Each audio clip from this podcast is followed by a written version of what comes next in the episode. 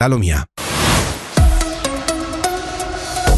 Ancora ben trovati dalla redazione, una nuova scossa di terremoto colpisce la Cina con un bilancio di oltre 100 vittime. Un terremoto di magnitudo 5.5 è stato registrato nel sud dello Xinjiang, alcune ore dopo le scosse precedenti nella provincia nord-occidentale del Gansu e del Qinghai che contano finora più di 110 morti.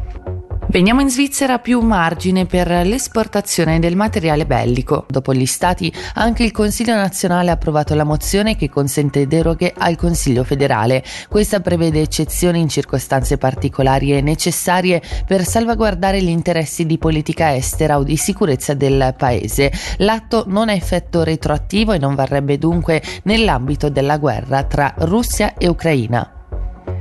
Il Consiglio nazionale boccia 20 milioni per la Palestina, con 108 voti contrari e 85 a favore è stata ribadita la volontà di abolire il contributo finanziario che la Svizzera versava all'Agenzia delle Nazioni Unite per i rifugiati palestinesi, nonostante il Consiglio degli Stati avesse deciso di mantenere il finanziamento invariato.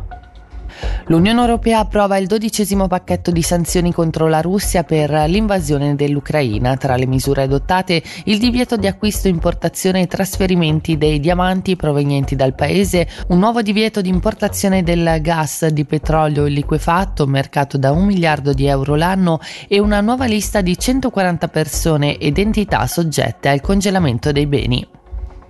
La pubblica amministrazione italiana presa di mira da hacker russi. La minaccia proviene da Lockbit, uno dei gruppi criminali più attivi che chiede un riscatto in criptovalute. Stipendi e tredicesime sono stati messi in sicurezza, hanno affermato le amministrazioni, ma la minaccia resta e desta preoccupazione.